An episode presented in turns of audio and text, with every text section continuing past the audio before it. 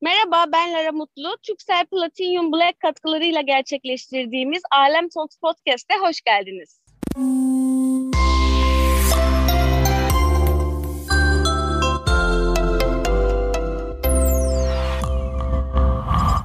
Merhabalar, bugün Alem Talks Podcast'te Tansel Öngel'le birlikteyiz.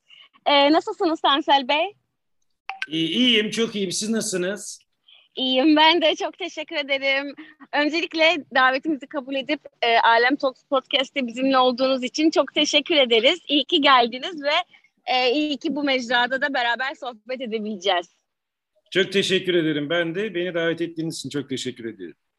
Nasıl geçiyor yaz mevsimi sizin için?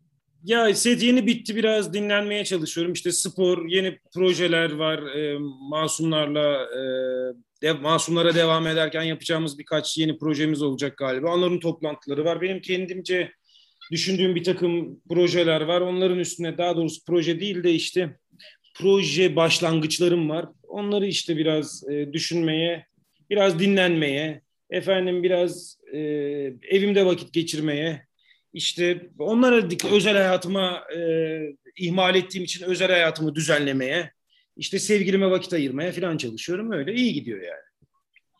Süper. Keyifli bir yaz diliyorum size.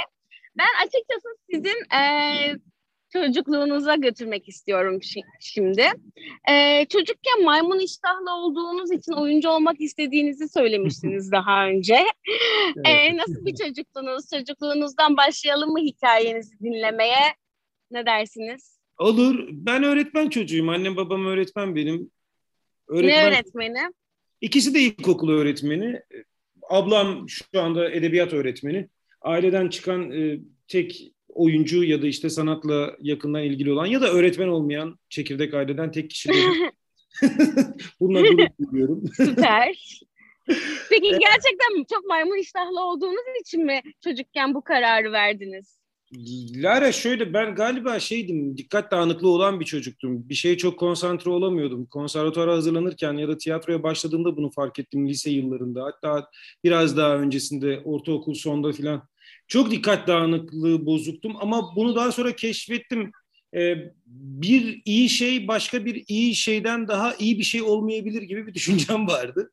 Yani işte meslek seçimi de şöyle asker olmak çok iyi bir şey ama işte pilot olmak çok iyi bir şey. Mesela pilot olmayı istiyordum bir dönem. Pilot olmak çok iyi bir şey ama bu işte terzi olmaktan daha üstün bir şey değil. Terzi olmak da çok iyi bir şey. Çünkü o zaman da çok güzel şeyler dikebiliyorsun. Terzi olmak çok iyi bir şey ama hmm, ne bileyim insanları doyurmak da çok güzel şey. Şu an ne diyeceğimi bilemedim. Gerçekten şahane bir e, şey e, fikirle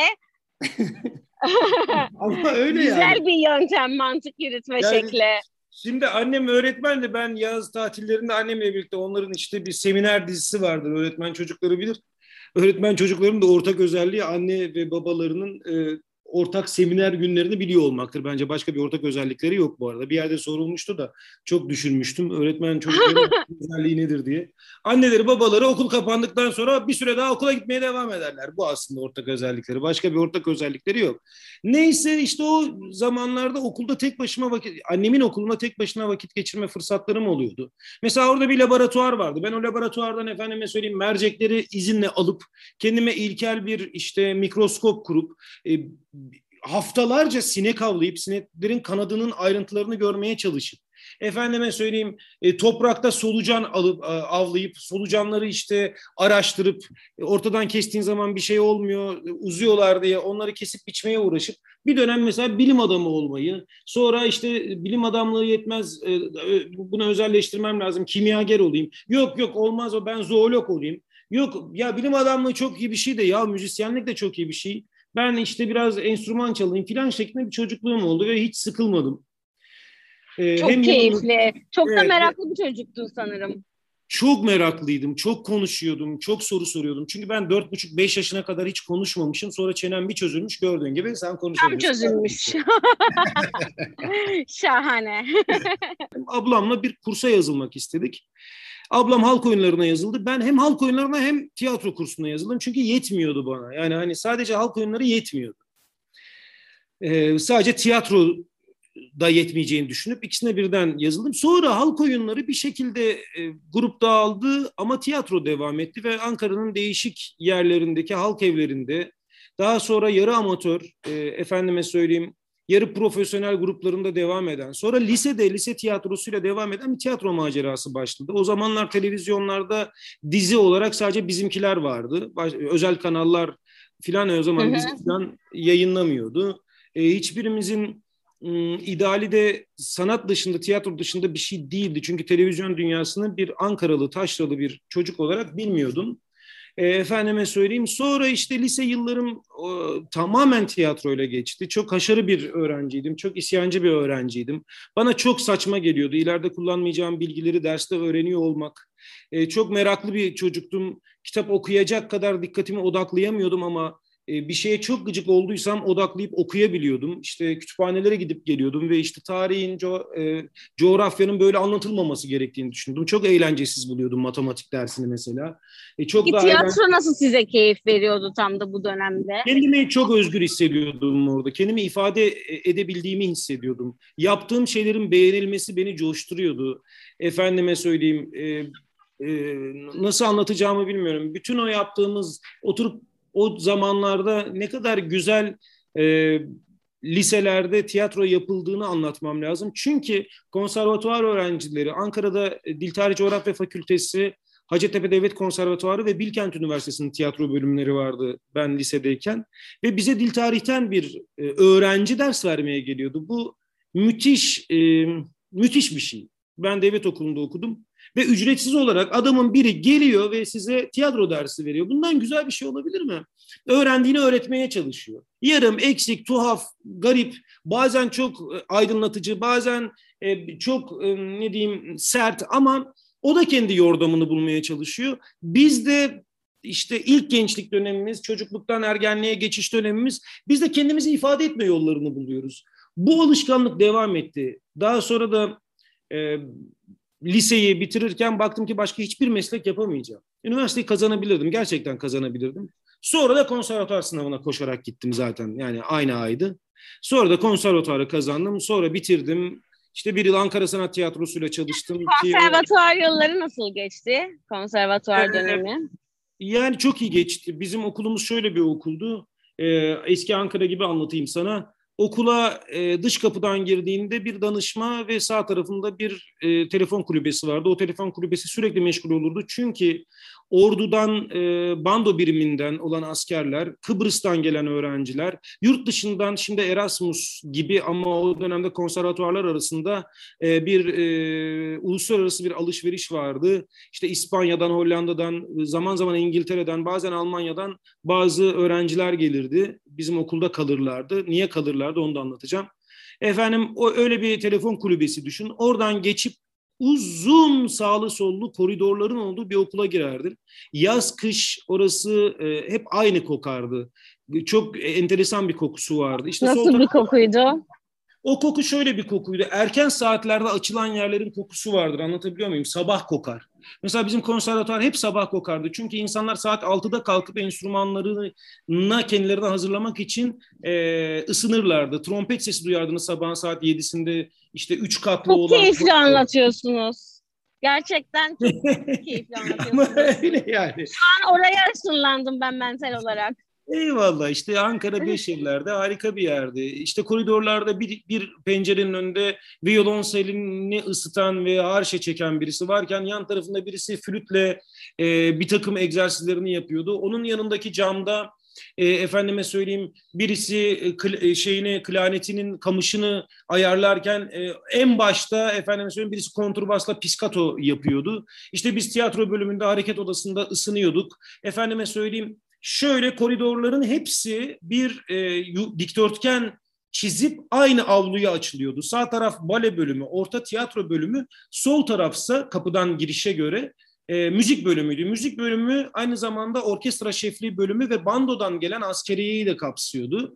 E, bale bölümü de hem klasik bale hem de koreoloji denilen e, not, e, balenin nota yazımı bölümünü kapsıyordu. Tiyatro bölümü ise sadece oyunculuktu. iki tane sahnemiz vardı ve avluya girdi. E, bu bölümleri geçip de ortak avluya girdiğinizde girişe göre sağ tarafta kız yurdu, sol tarafta erkek yurdu, ortada az kafe vardı ve e, kızlar, erkekler hep bir arada e, o kadar neşeli, o kadar mutlu, o kadar özgür vakitler geçirdik ki bir daha e, sadece belki de Fame gibi bir dizide tadına varabileceğim inanılmaz zamanlardı. Çok güzel o dostluklar gün... kuruldu, e, çok güzel paylaşımlar yapıldı. Ama o, o günlerin bugünlere etkisi ne oldu? E, ben hala kolektif düşünebilen birisiyim. Tek bir zekanın, e, be, bir aklın beş akıldan daha üstün olmadığına inanıyorum. Üretimde de, sanatsal üretimde de tabii ki söz hakkının bir sanatçıya ait olmakla birlikte diğer sanatçılardan ve diğer sanatlardan beslenmeyen hiçbir yaratının kalıcı olmayacağını düşünüyorum, Çok görüyorum. Doğru. Ve e, fark ediyorum. Artık dünya tam da bizim o yıllarda hep beraber yapmak istediğimiz şeye döndü. Cirque du Soleil'i izledikten sonra herhangi bir sahne gösterisi için çıtamız artık o oldu. Yani anlatabiliyor muyum demek istediğimi? Yani Çok sahnede, iyi anladım. Sahnede Eminim insanlar, dinleyenler de anlıyordu. Evet, sahnede insanlar şarkı söylüyor, vücutlarını enstrüman gibi kullanıyor, vücutlarıyla her şeyi anlatıyor. Söze hiç ihtiyaç yok. Dünyanın her tarafından clown, e, dünyanın her tarafından akrobat, dünyanın her tarafından müzisyen bir araya gelip bir hikaye anlatıyor kendi dilinde ve bunu Kore'den e, Brezilya'ya, Kanada'dan Türkiye'ye, e, işte Kuala Lumpur'dan Güney Afrika'ya, Avustralya'ya kadar dolaştırabiliyor. Rusya'da da aynı alkış alkışı ayakta alıyor. İşte efendim mesela Arjantin'de de e, benzer bir e, alkışı e, ayakta seyirciler kendinden geçercesine alkışlıyorlar. Avustralya'da da Yeni Zelanda'da da Burma'da da her yerde böyle. Demek ki e, artık sanatın bir e, çoklu beslenmesinden e, uzun süredir bahsedebiliriz. Mesela 20 yıldır. 20 yıldan fazla süredir insanlar bunu yapabiliyorlar. İşte konservatuvar evet. bana öğrettiği şey bu sanatların, bu disiplinlerin hiçbirinin birbirinden çok uzak olmadığı, ayrı olmadığı ve bir araya gelince de mucizevi şeyler yaratılabileceği. Hepsinin birbirini beslediği. Ee, evet. Ee, siz e, tiyatrodan ziyade en çok sizinle besliyordu? E, müzik besliyordu. Sanatın hangi dalı? E, hepsi besliyordu ama en çok müzik besliyordu. Çünkü çok dinliyordum ben. E, gerçekten çok dinliyordum. Açık orkestra dersleri vardı. Hikmet Şimşek de orkestra şefi. Bir de Çetin Işık Özlü'ydü. Orkestra dersleri açık yapılırdı konservatuvarda. Ve siz deşifresinden son aşamasına kadar bütün orkestrayının provalarını dinleyebilirdiniz. Ezberlerimi hep ben orkestra salonunda yaptım. Herkes benim bir müzisyene aşık olduğumu zannediyordu. Oysa ben müzisyene falan aşık değilim. Sanatın kendisine aşıktım. Hiçbir müzisyenle de bir ilişkim olmadı e, okul yıllarında. Çünkü e, bir insandan çok daha büyük bir şeyle karşı karşıyaydım. Ee, Ankara Demet Evleri'nde bir orkestrada olan o boğayı ancak televizyonda görürken o boğa denen şeyi birebir gördüğümde dehşete kapılıp onun sesini duyabilmek için e, dakikalarımı harcayıp bir eserin içinde efendim mesela konturbası niye duyamıyorum diye bir hafta boyunca gelecek haftaki ya da üç gün boyunca, üç günde bir de yapılıyordu zaman zaman, üç gün boyunca bekleyip ya da bir hafta boyunca bekleyip gelecek sefer Köçekçe'de konturbası duymalıyım diyerek gidiyordum ve e, uzun aylarım böyle geçti ve bu bir insana duyulan bir e, his kadar önemli bir histi benim için. Bu çok geliştirdi. Klasik müziği öğrendim. Klasik müziğin tarihini öğrendim. Efendime söyleyeyim Türkiye'deki Cumhuriyet sonrası bestecileri öğrendim. Ayrıntısıyla bildim, duyduğumda tanıdım e, ve böyle devam ettim. Anlattıklarınız çok e, heyecan verici. Gençlik yıllarınız gerçekten çok keyifli geçmiş olsa gerek. Peki e, ailenizden ne demek ya yıllarınız? yani hayır hayır. Tam yani anlayamadım Lara. Demek istediğim o ki hala çok gençsiniz. Ancak gençlik yıllarınız. Orada bir kelimeyi eksik. İlk gençlik yıllarınız çok keyifli geçmiş. Hiç, hiç Yoksa henüz çok gençsiniz. Yok henüz genç değilim. Orta yaşlı bir oyuncuyum. O yıllar da benim için emekleme yıllarıydı. O yüzden gençlik değil benim için. Gerçekten emekleme yıllarıydı. Yani bir tamam, çocuğun... Oraları kurtuluş... emekleme yılları olarak revize ediyorum şimdi. ne alınma. Yani Yok canım aşk olsun. Böyle böyle bir atmosferde öyle bir okulda e, ben okulcu falan değilimdir. Hiçbir okulun da aslında şeyine çok e, inanıp güvenmem geleneğine. Çünkü gelenek eskir, gelenek değişmesi gerekir. Yenilikçi ve ilerleyici olmamız gerekir. Oradaki Peki. aldığım tiyatro, tiyatro eğitiminden ziyade o okulun atmosferine vurgundum ben. Ona aşıktım. Yoksa Evet. Sabah okulun, kokusuna. Evet, sabah kokusuna aşıktım. Enstrümanların düzensiz sesinden çıkan bir süre sonraki harmoniye aşıktım. O çocuk yaştaki düşünsenize ortaokul e, yaşında e, çocuğu müzik bölümüne alıyorlar ve erkek yurdunda kalıyor bu çocuk ailesinden uzakta. Ne için kalıyor? Sadece aşk için, o işi yapmanın aşkıyla ve o çocuğun kemancı olana kadarki macerasına şahit olmak, bir e, virtüezite düzeyindeki işte bir violonselci oluşuna kadarki sürecine şahit olmanın ayrıcalığını yaşamak e, bence bir sorumluluk sağlıyor. Ben artık işimde bunları gördükten sonra e, mesela disiplinsiz o, olamam, bu kendime ihanettir. Anlatabiliyor muyum? Çünkü 15 yaşındaki bir çocuk sabahın saat 6'sında kalkıp kendi enstrümanını ısıtmak için annesini bile görmeden, annesini bile özlemişken abilerinden birinin verdiği bir kupanın içine az kafeden gidip süt var mı diye sormasına şahit olduktan sonra abi ben bu gece de sabaha kadar partiliyim sabah öyle gideyim sete diyemem yani ya da provama diyemem. Yani Bu size disiplin de katmış hayatınıza.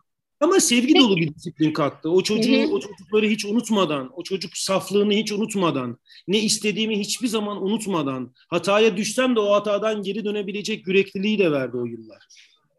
Tabii o yıllar yıllarım... bakış açısı olmasaydı vermezdi. Bu arada. Laf, lafınızı kestim çok pardon. Estağfurullah. Estağfurullah. Ee, peki emekleme yıllarım dediğiniz yıllardan yürüme yıllarına mı desek? Nasıl geçtiniz? E, bilgi çok önemliydi çünkü taşrada ya bilirsiniz ya da güce sahip olmak için kaba güç kullanırsınız. Ortası yoktur o işin. Yani hı hı. anlatabiliyor muyum? Ya bilgiye ulaşırsınız ve güç kazanırsınız ya da gücün sadece kaba kuvvet olduğunu düşünürsünüz ve o yoldan gidersiniz. Anlatabiliyor muyum? Ya da üçüncü yol olarak e, her tür yolun mübah sayıldığını düşünerek para kazanırsınız, parayla güç sağlarsınız. Ama e, hayatta kalmak için güce ihtiyacınız olduğunu zaten küçük yaşlarda fark edersiniz. Bu seçimler... Siz hangi yoldan gittiniz sonra? Ben bilgiyi seçtim. E, yanlış anlama Lara, kaba kuvvetim olmadığı için değil. Estağfurullah. Ee, 10 yıldır Çok boks iyi. yapıyorum. Şaka. ya 10 yıldır boks yapıyorum. 10 yıldır boks yapıyorum kısmı gerçek ama değil mi? Tabii tabii bir dönemde lisanslıydım. Neyse. Süper. E, bilgiyi, se bilgiyi seçtim Bilgiyi ben. seçtiniz. Bil bilgiyi en doğru yolu seçtiniz. Onun da ilerisi, bilginin de bir ilerisi bence sanat. Ee, san sanatla e, her tür güç kaygısının ötesinde bambaşka bir yerde hissettim kendimi. Boyutsuz bir yerde hissettim. Ee, yaşsız bir yerde hissettim. Her mesleğe burun dibi yakınlığında, her olasılığa bir el mesafesi uzaklıkta hissettim ve o yüzden de sanatın ilgilenebildiğim ve yetimin olduğu, yeterliğimin olduğu her alanıyla ilgilenmeye çalıştım.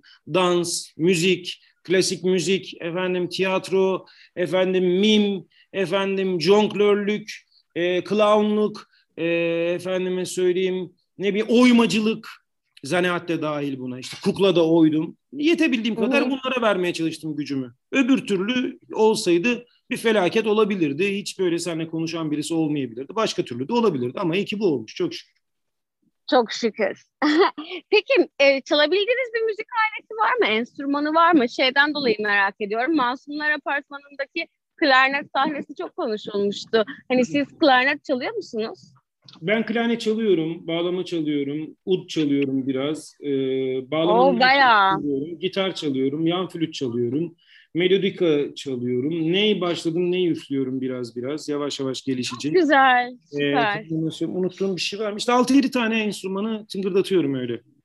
E, ya da tıngırdatıyorum demek yanlış olur. Evet ilgim var, yeteneğim var. Ve yapıyorsunuz. Geliştirirsem. Çok mütevazı davranmayalım. Evet yani mütevazilik kibirden gelir lafını unutmamak lazım. Benim bu konulara çok eğilimim ve yeteneğim var. Elime alıp da e, vazgeçtiğim enstrüman çok az. Ya da bu benlik değil dediğim enstrüman çok az ama şunu dediğim enstrüman çok. Buna çok vakit ayırmam lazım. Mesela keman.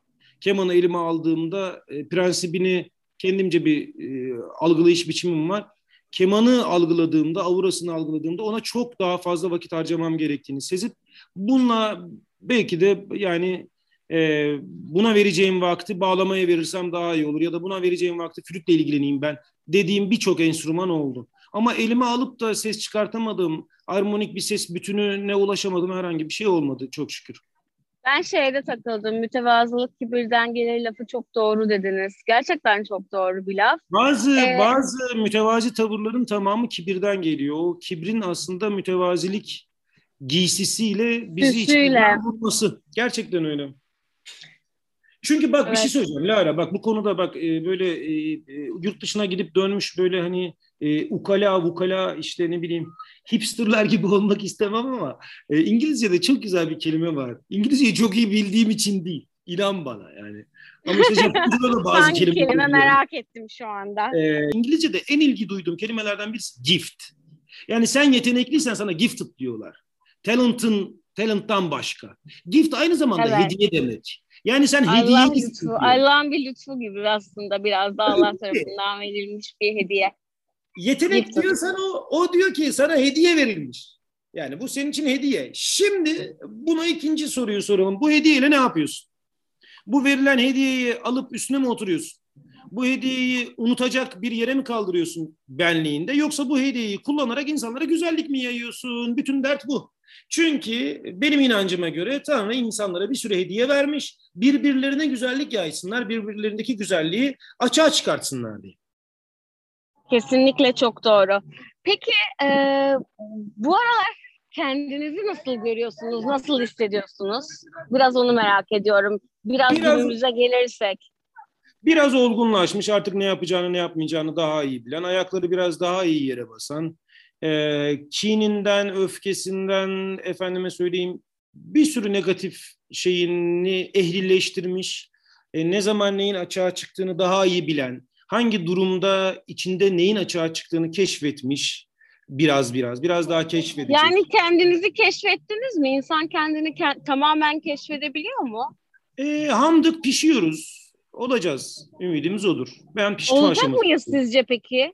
Hani bunu genel soruyorum gerçekten merak ettiğim için. Çünkü insanın kendini keşfetmesi gerçekten hiç bitmeyen bir yolculuk ve evet. hani ne kadarını keşfedebiliriz, ne kadarını olabiliriz ben de gerçekten hani merak ediyorum. O yüzden ilgiyle soruyorum, dinlemek istiyorum.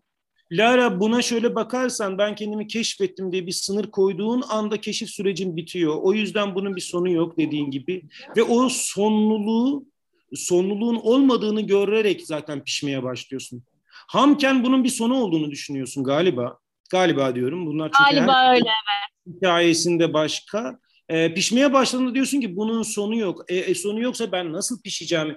Dediğin anda da pişme noktası şurada galiba e, nihayete eriyor. Ya o ne güzel buradan yanmaya çok güzel gideriz. Biraz yanalım bu halimizde dediğin anda galiba bir şeyler Biraz olmaya başlıyorsun. Bir şeyler oluyor. Bir şeyler Ve oluyor, olmaya evet. başladığın anda bu olduğun hali hemen değiştirebileceğini fark ediyorsan da bu oluş değişik şekillere yol açıyor ve kendi potansiyelinde her mesafeye eşit e, yerde olduğunu fark ettiğin anda da önündeki bütün kapılar bence yavaş yavaş açılmaya başlıyor. Ama bunların hepsinden öte evrendeki aşkı keşfetmen gerekiyor bence. Bunu bir ağaçtan... O nasıl oluyor? O şöyle oluyor. Bir tohuma bakıyorsun ve diyorsun ki bu tohum Minicik bir tohum, bir biber tohumunu düşünelim seninle bak. Yuvarlak, efendim e, kuş parmağımızın, e, serçe parmağımızın e, ilk boğumunun e, yaklaşık onda biri kadar olan şeyden bir fidan çıkıyor. E, yaklaşık 40 santime kadar geliyor ve o tohumun içinde olduğu bir şey ortaya çıkartıyor ve sen onu koparıp eğer tatlıysa büyük bir zevkle, eğer acıysa yemeğine katarak başka bir zevkle yiyebiliyorsun. Şimdi bunu al bir cevize vur. Ceviz, ceviz tanesini düşün. Ceviz tanesini açıyorsun. Efendim yeşilse eğer e, sıyırıyorsun şeyi zarından ceviz meyvesini. Sonra onu suya koyuyorsun, çimlenmesini bekliyorsun. O cevizi bir beyine benzeyen o cevizi toprağa gömüyorsun ve koskocaman bir ağaç oluyor. Şimdi buna bakıp dehşete düşmemek ya da buna bakıp derin derin düşüncelere dalmamak için hiçbir sebep yok. Tek sebep evet, yok. algılarımızın biraz kirlenmiş olması olabilir. Bunu temizleyip buna bir daha bakalım.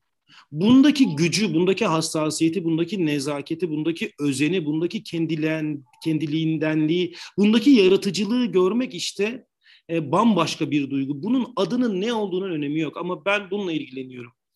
Yaptığım her şeyle de bununla ilgileniyorum. Gördüğüm her insanda bununla ilgilenmeye çalışıyorum. Sevdiğim kadına bu gözle bakmaya çalışıyorum. İşte menajerimden iş arkadaşlarıma, oyuncu arkadaşlarıma, yolda karşılaştığım simitçiden e, işte efendim ne diyeyim sanayide arabamı emanet ettiğim ustaya kadar e, o cevize baktığım hayranlıkla bakmaya çalışıyorum ve işte o hayranlıkla baktığım anda, onlara o kıymetle baktığım anda her şey bu evrendeki harmoni gibi böyle harmanlanıyor ve bir oluyor gözümde. E, bu duyguyu yaşayabile bilmek için zaten sanatla uğraşıyoruz. Ve sanat aslında özünde bunu anlatıyor. Aslında insanın bütün eylemleri bunu anlatıyor. Dünyadaki her şey bunu anlatıyor. Bu sadece benim görüşüm. E, bu görüş... Çok güzel bir görüş. Güzel bir yerden bakıyorsunuz hayata. Ve e, yani birinin yüzüne baktığımda oradaki güzelliği görmeyi arzuluyorum sadece ve o güzelliğin işte bu cevizi toprağa gömüp de ondan çıkan büyük ağacın mucizesi olduğunu görmeye başladığım anda kızabildiğim hiç kimse olmamaya başlıyor. Ve bu anı e, kalıcı hale getirmek istiyorum. Rollerime de böyle bakmak bakıyorum.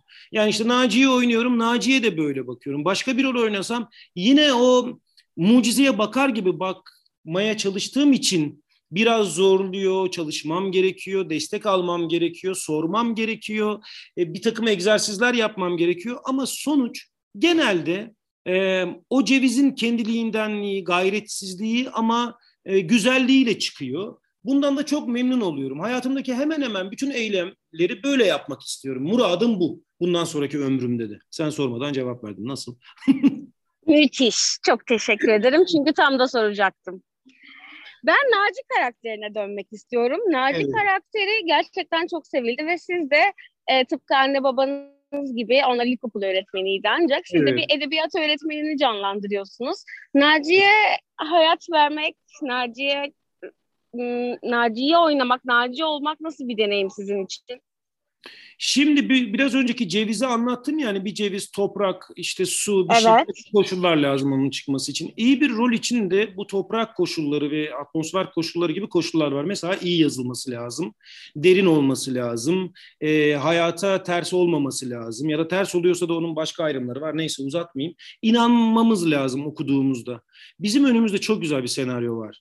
Yani Deniz'le Rana o kadar güzel bir iş yapıyorlar ki hayran olmamak e, elde değil. Şimdi e, yolda yürürken birileri benimle fotoğraf çektirirken şey diyorlar mesela çok sıkça duyduğum şey psikolojimizi bozdunuz, psikolojimizi bozdunuz diyorum ki psikolojimizi bozmadık. Hiç öyle bir şey yapmadık. Biz zaten ona ya bu kadar oyuncu, yazar, yönetmen bir araya gelsek bunu yapmaya çalışsak beceremeyiz. Toplumda bozuk olan bir takım bir şeyleri yani bir takım psikolojileri biz Aynalıyorsunuz bence. açığa çıkarttık. Ee, Çok yani güzel yapılan... aynalama yapıyorsunuz bence. Toplumu evet. yansıtıyorsunuz. Evet. E, aynalamamın biraz prizmadan mı geçiriyoruz onu? Hani onu bilmiyorum. Ama bir şey yansıyor. O yansıyan şeyse gerçek. Bir kere Naci rolü yazılırken müthiş yazılmıştı. Yazılıyor, yazılacak. E, yani çünkü devamı da olduğu için. Ee, evet. Bir kere Sezar'ın hakkı Sezar'a önce o insanların hakkını vermem gerekiyor. Sonra bir kere çok cesur bir yapımcı Onur Bey. Bunu herkes cesaret edemez. E işte biliyorsunuz dizi furyaları furya furya gelir, furya furya gider. Bir dönem A dizileri olur, bir dönem bilmem ne dizileri olur. Bilen, bilen, Kesinlikle. Bilmem. Bunların dışında bir şey murad ediyor adam ve bunu kabul ettiriyor. Bir kanala, kanalı burada tebrik etmek gerekiyor. Yapımcıyı tebrik etmek gerekiyor. Cesaret gösterdikleri, kıymet verdikleri, iltifat ettikleri için bu e, yaratıcı zekalara ve buna ön ayak oldukları için. E sonra müthiş bir reji ekibi var. Yani işte Çağrı'yla Çiğdem. Onların ekipleri harika. Görüntü yönetmenlerimiz müthiş. Tolga ile başladı, Ümit'le devam etti. Müthiş. Nail, müthiş. Ekipleri. Buradan sana 160 e, kişilik isim listesi veririm. Hepsi müthiş. Çaycısına kadar. Prodüksiyondaki arkadaşıma kadar, servis kullanan şoföre kadar. Naci bütün bu insanların pozitif enerjisinin ve içinde de benim e, kibirden gelen mütevaziliği kullanmadan yeteneğimi ortaya serdiğim bir karakter olarak seyirci tarafından çok beğenildi. İnsanlar çok beğendiler. Ben de bununla gurur duyuyorum. Ama bu sadece benim başarım değil. Burada o e, servis şoföründen çaycıya e, herhangi bir statü belirttiğim için söylemiyorum onu yanlış anlaşılmasın. E, yönetmenden görüntü yönetmeni asistanına, bum operatöründen efendime söyleyeyim Çok iyi bir kadro, çok iyi bir Bey'e kadar, partnerlerime kadar, menajerime ve unit talent'a kadar e, herkesin büyük emeği var. Herkes Naci iyi olsun diye, herkes Safiye iyi olsun diye, herkes efendime söyleyeyim Han iyi olsun diye uğraşıyor ve bu müthiş bir ayrıcalık, müthiş bir şans. Oyuncunun bu şansı doğru kullanması gerekiyor. Ben de e, şimdiye kadarki maceramızda buna e, doğru bir yaklaşımla ve doğru bir enerjiyle bu güzelliği açığa çıkarttığını düşünüyorum. Aslında rolüm bu. Naci kadar edebiyata meraklı mısınız? Naci Siz kadar Türk Edebiyatı'ndan eserler? e, Naci kadar edebiyata meraklı mıyım? Naci kadar edebiyata meraklıydım. E, daha doğrusu şiire meraklıydım. Daha sonra ben romana dönüştüm. Yani daha doğrusu ilgim romana kaydı. Fakat Naci'nin bildiği herhalde bütün şiirleri biliyorumdur. Yani hani hmm, ama daha sonra ben daha çok Türk romanıyla çok ilgilendim. Onu bilmeyi çok istedim. Çünkü ikinci yeniden sonra beni çok doyuran bir e, yeni şiir akımı zaten oluştuğunu bilmiyorum. E, olan şairleri hemen hemen takip ettim. Hala da ediyorum. Şükrü Er- Erbaş benim için vazgeçilmez. Ahmet Talih vazgeçilmez. Kesinlikle benim için de öyle. Yani Turgut Uyarımıza işte ikinci yenideki bütün hepsi garip işte Orhan Veliler hepsi çok kıymetliler ve hep, hepsi bizi çok geliştiriyor. Hala. Kesinlikle öyle. Şu an okuduğunuz bir kitap var mı? Ne okuyor? Vardır elbette. Ne okuyorsunuz? Merak ettim. Reha Çamuroğlu'nun Son Yeniçeri diye bir romanını okuyorum şu anda. Ben birkaç kitabı aynı anda okuyabiliyorum. Yani birisi roman. Başka neler okuyorsunuz? Ee, Şevket Süreyya Aydemir'in Tek Adamını yeniden e, bakmam gerekiyor ve şu anda önümde tatil kitabım Origami var. Ah, süper. Ya ben bu şeyi merak ediyorum. Sizde hani tatil kitabı veya normal kitap diye bir ayrım var mı? Bana diyorlar ki tatil kitapları ile ilgili bir haber yapın. Tatilde ne okunur? Ben de inatla her seferinde diyorum ki tatilde ayrı bir kitap okunmaz. Hani tatil kitabı yoktur. Var mıdır? Belki de vardır. Ben inatlaşıyorumdur. E, ya şöyle Merak galiba, ettim. galiba tatilde devamlılığı çok e, elzem önemli olmayan çizgi roman gibi, efendim işte origami gibi mesela bu bir e, özel bir e, alan, origami bir hobi ve bir hobi kitabı. E, normal zamanda devamlılığı yok. Yani sen origami kitabının 70. sayfasını açtığın zaman da bir şeyle karşılaşıyorsun. Efendim birinci sayfasını açtığın zaman da bir şeyle karşılaşıyorsun. Oysa roman öyle değil. Hadi gel bakalım Yaşar Kemal'in İnce Mehmet'ini tatilde okuyalım. Elinden bırakamazsın ki. Bırakmak istemezsin. O yüzden bence İnce Mehmet e, şöyle bir tatil kitabı. Eğer bir ormana gidiyorsan çok fazla aktivasyonun yoksa ve ben kapanacağım bir şeyler okuyacağım diyorsan tatil kitabı. Anlatabiliyor muyum? Yoksa bir Kesinlikle. tatil kitabı e, rafı kuramayız mesela. Bir kitapçı açsak diyemeyiz ki burası tatil kitaplarıyla dolsun. Hayır, kişiye göre değişen bir şey bence. Bir planı var mı önünüzdeki günlerde? Bayramda Benim- ne yapıyorsunuz? Ee, biz tatile gideceğiz. Biz tatil olduk. Yani biz e, evcek tatile gideceğiz. Yani biz e, İzmir tarafına doğru ineceğiz. Orada yakınlarımız var. İşte bir yazlıkta bir süre dinlen, dinlenmek istiyoruz. E, çünkü çok ihtiyacımız var. E, ilk planımız bu ama hayatlarımız genelde işimizden dolayı bize ait olmadığı için çağırıp hemen dönülebilir. Ama o deniz kenarına inmek istiyoruz. O deniz kenarına o denize girilecek. evet girilecek oraya girilecek. Orada oturup işte 3-5 kelam edilecek, sohbet edilecek. işte ne bileyim ben biraz soğuk bir şeyler içilip oh be iyi ki geldik denecek. Oh be hayat buymuş denilecek. Evet. Peki ben çok teşekkür ederim. Çok keyifli bir sohbet oldu gerçekten. Gerçekten hani çok keyif aldım ben. Umarım değil eminim ki e, dinleyenler, dinleyiciler de aynı keyif alacaktır. Çok teşekkür ederim katıldığınız için. Ben çok teşekkür ederim Lara. Ee, ne diyeyim din, dinleyenlere de çok teşekkür ediyorum zaman ayırdıkları için. Ee, yeni zamanlarda, yeni yerlerde, yeni işlerle görüşmek üzere. Görüşmek üzere. Hoşçakal.